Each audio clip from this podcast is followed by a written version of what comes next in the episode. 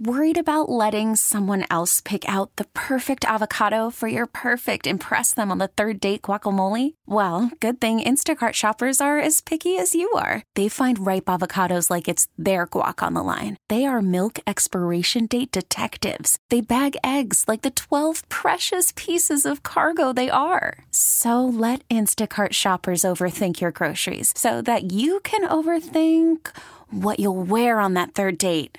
Download the Instacart app to get free delivery on your first three orders while supplies last. Minimum $10 per order, additional term supply. Our goal is to win, for Christ's sakes. And you keep talking about the CBT, you keep talking about prospects and your long term goal. Like, you just basically told us we ain't good enough. We suck. You let us down. Angry Lou, Angry Lou. A hole the size of, I don't even know what in that bullpen. Keep playing like dog. Great call by manager Lou. Go get me a goddamn first baseman. That's what I want. I don't want an outfielder DH. I need a first baseman. Okay, Lou, I'll ask you something. What? How do you go into the season without a closer? How do you not address the closer situation? Lou, what's up, dog? Good, how are you doing? Good. Well, it's always great to have you here, Lou. That's right, it's Lou. The Sox are done. The only thing left is the over on the season. Fauria is watching that, like a lot of other people as well. Did you get it at 76? Did you get it at 78? Did you get it at 78 and a half? That's really about all that is left for the regular season for the Boston Red Sox. And joining us now on the Harbor One hotline is our great friend Lou Merloni. He's brought to us by Shaw's and Star Market, where you can win free groceries in their Grand Slam Summer Sweepstakes. Hello, Lou. How are you? Oh, I'm good, boys. We got nine solid games left. Uh, looking forward to each and every one of them, including tonight. Uh, why? Lou, I just need four games, man. Here Four we out of go. nine. Is that possible? You had 78 and a half? Is that what you had? Yeah. I have what a do few you other think? people. Honest, honest. uh, Again, you know, uh, you know, uh, what do we, what do we got? I, I think it's a big weekend for you and others. That's what I think. You know, and I, we'll see at the end. Baltimore. You know, I think they could. Will they have it wrapped up? Everything wrapped up by then? Maybe. So uh, I don't know. We'll see. I mean, it's not going to be. It looked a lot. I think he looked a lot better about three weeks ago. I could say that much. Um, what are you watching in these final nine games? Is it just you know looking at the clock, waiting to get to October second, or is there something to be watching for here, Lou? I, I, for me, it's like when I get to the field and I see the lineup and I see a, a you know Rafaela in there and I see a Abreu in there, and you know, so it's like those are the guys, and even like Story right now, just trying to watch more of what he's doing offensively. Just some of the questions moving forward. You know what I mean? If you're throwing in Duvall and Yoshida and Turner and Devers, like I already got, I already know what they are, right? Verdugo, it's like whatever. It's like I like seeing the other guys a little bit. So.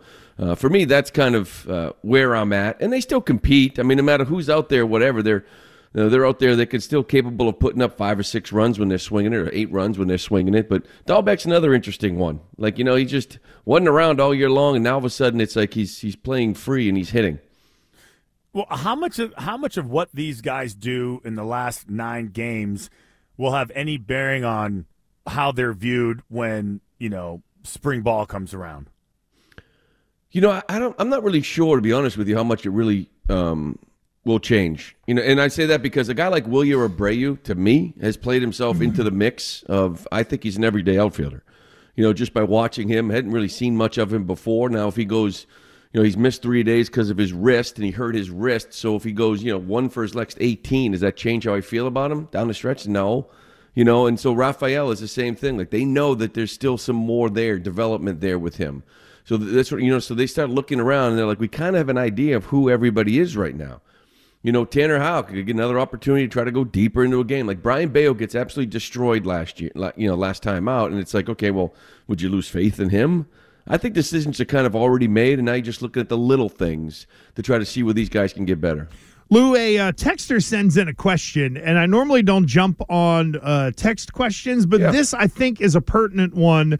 It said, "Can you ask Lou why Sale is even touching a baseball at this point in the season with his injury history?" You know, I um I think I agree with the texter, and because I actually asked Cora about this the other day before his last start, and I was like, you know, is this like after this start, like what's what's the purpose? You know, what are we doing here? Because Cora's already admitted that like the most important thing is having him having a healthy offseason. And I agree 100%. I think that's the only thing that really matters at this point. The reason why he's out there is because he wants to pitch. Like he's that's just who he is. And they feel like the repetition that he has lost over the last few years, every time out he might find something, but it's really more about Chris Sale. And sometimes you you should protect him, you know, the player from himself because I don't, I don't know what going out here tonight is is really accomplishing or the, or one more start against Baltimore um, may accomplish or whatever it may be. It's like God forbid something happens. If you're going to get anything from this guy next year, like he's got to have a healthy offseason. You know, to at least get off to a good start, right? So, but right now he's out there because he he refuses to be taken out and wants to pitch every fifth day. Yeah, I expect nothing less That's from him, him, yeah. in, in that attitude, obviously. But I saw this article in uh, in Yahoo Sports, and I'll just read you the headline. It says four reasons to be encouraged by the 2023 Red Sox season, right? Mm-hmm. And they just mentioned names, and they mentioned Triston Casas, they mentioned Duran, they mentioned um, uh, Bello, and then uh, uh, Rafaela and uh, Abreu. I mean, is that is that just as basic as it gets, right? Like, if you're talking about what you what can you look at as far as this 2023 season, finishing in last place, I mean, it just has to be the younger kids, the younger players that hopefully you anticipate taking a even massive step next year. Yeah, I don't know about massive, but I think you know just kind of keep going along the way. I think the first three are really what it's all about. The other two are more like depth. You know what I mean? Even though I think Abreu is a is going to play himself into an everyday player, but it's really about Casas, Duran, and Bello and what they can become. I think the reason why you feel good about it is because now there's now that there's a change in management, you know which direction this is going to go. We all know which direction this is going to go. You know they have a good farm system, and the biggest thing is a lot of most of their prospects are now sitting in that double A, triple A, as opposed to A ball. So when you start trading for players, nobody wants a player in A ball. But they want guys that are big league ready or close to the big leagues. And the Red Sox now put themselves, farm system, into that category. So the trades can be there. You know they're going to spend. They do have some guys under control. They have some interesting arms. So moving forward, we said this before, whoever takes over is in a pretty good spot, I think, with, with an ownership management group that's going to be pretty motivated to do something here to change, this, change the course of this team.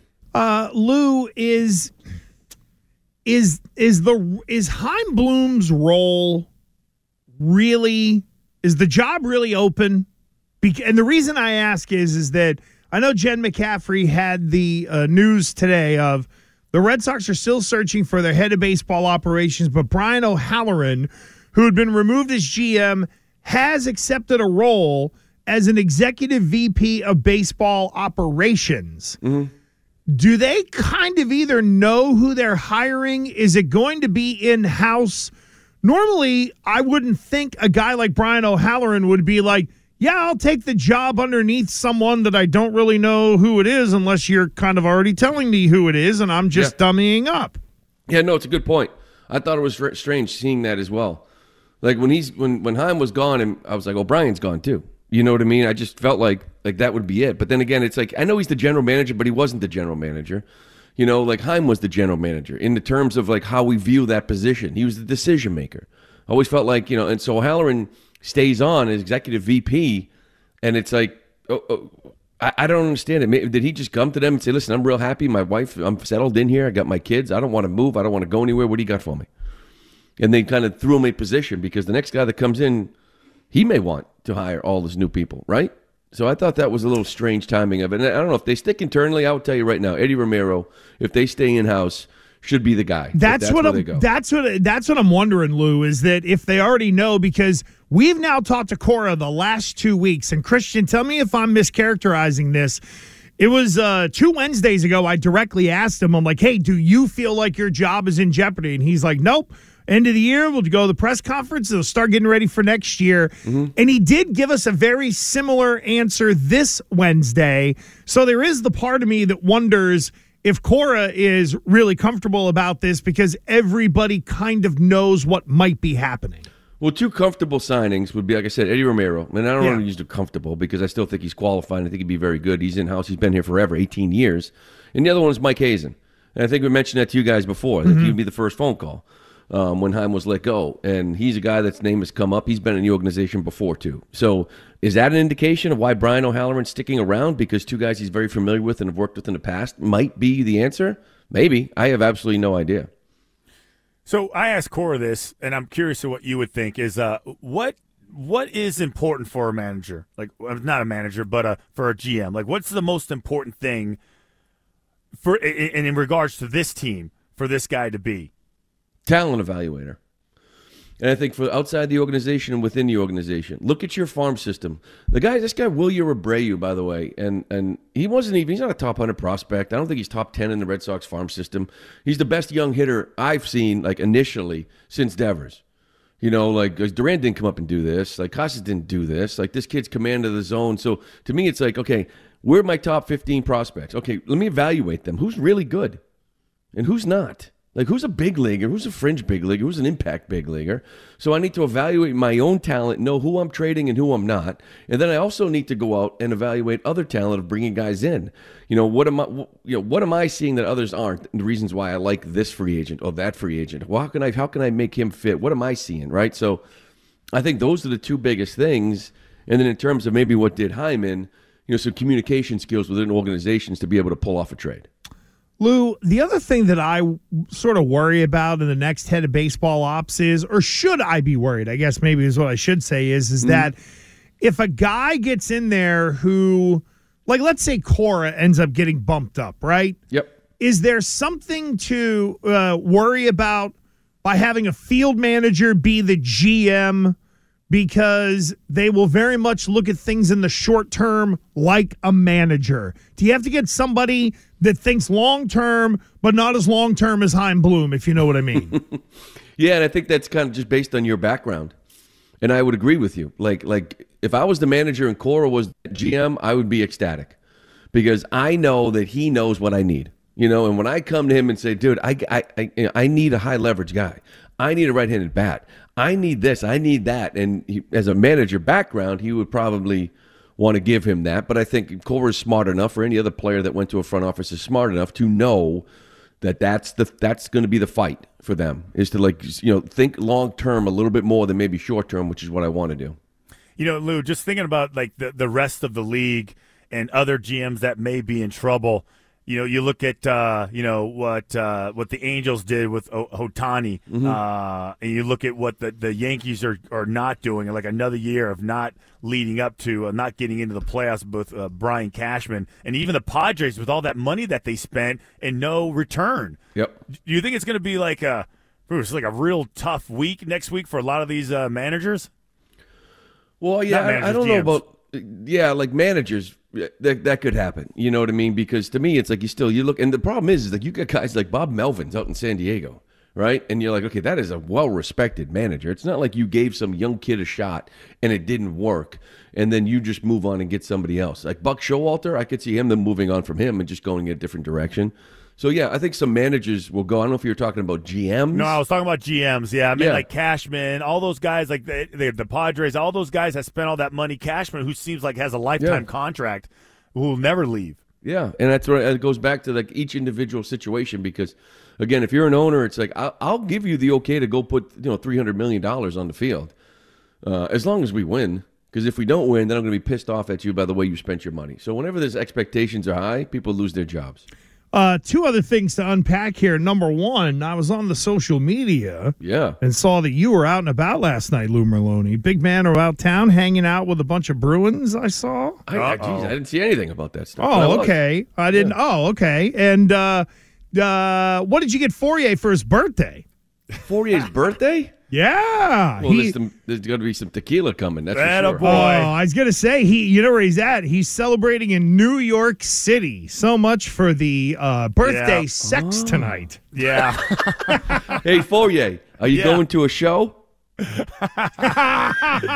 No, Let's go to a shoe show, ladies and gentlemen. Hiya. I may get a foot massage somewhere around here. I'll find something. No, I was just saying. Like last time I was on, we were talking about me mm-hmm. being in New York and going with the show. You know, with Steph. Yeah, but I'm So- solo. Oh, okay. Oh, okay. Yeah, I'm Okay. solo. You going to a different show? Next to the stage, Angel. Monica will be up. Mercedes. Monica's in the upstairs stage in five minutes, everybody. Hey, it's a two for one dance night. Make sure you get in early. This is a cash only establishment, ladies and gentlemen. Oh man, Lou, be good. thank you, buddy. We appreciate it. We'll uh, we'll put. The, how about this? We will put the season to bed with you next Friday. My God, hopefully they're at 79 wins, Foye. Oh, man. How unbelievable would it be, Lou, if he lost by the by the hook by the half game? A lot of people sweating it, both sides, both sides. No, you know what? You're exactly right, Lou. That's good stuff. Thank you, brother. Talk to you soon. All right, guys, have a great week. There goes our uh, guy Lou Merloni with us on the Harbor One Hotline. He is brought to us by Shaw's and Star Market, where you can win free groceries in their Grand Slam Summer Sweepstakes.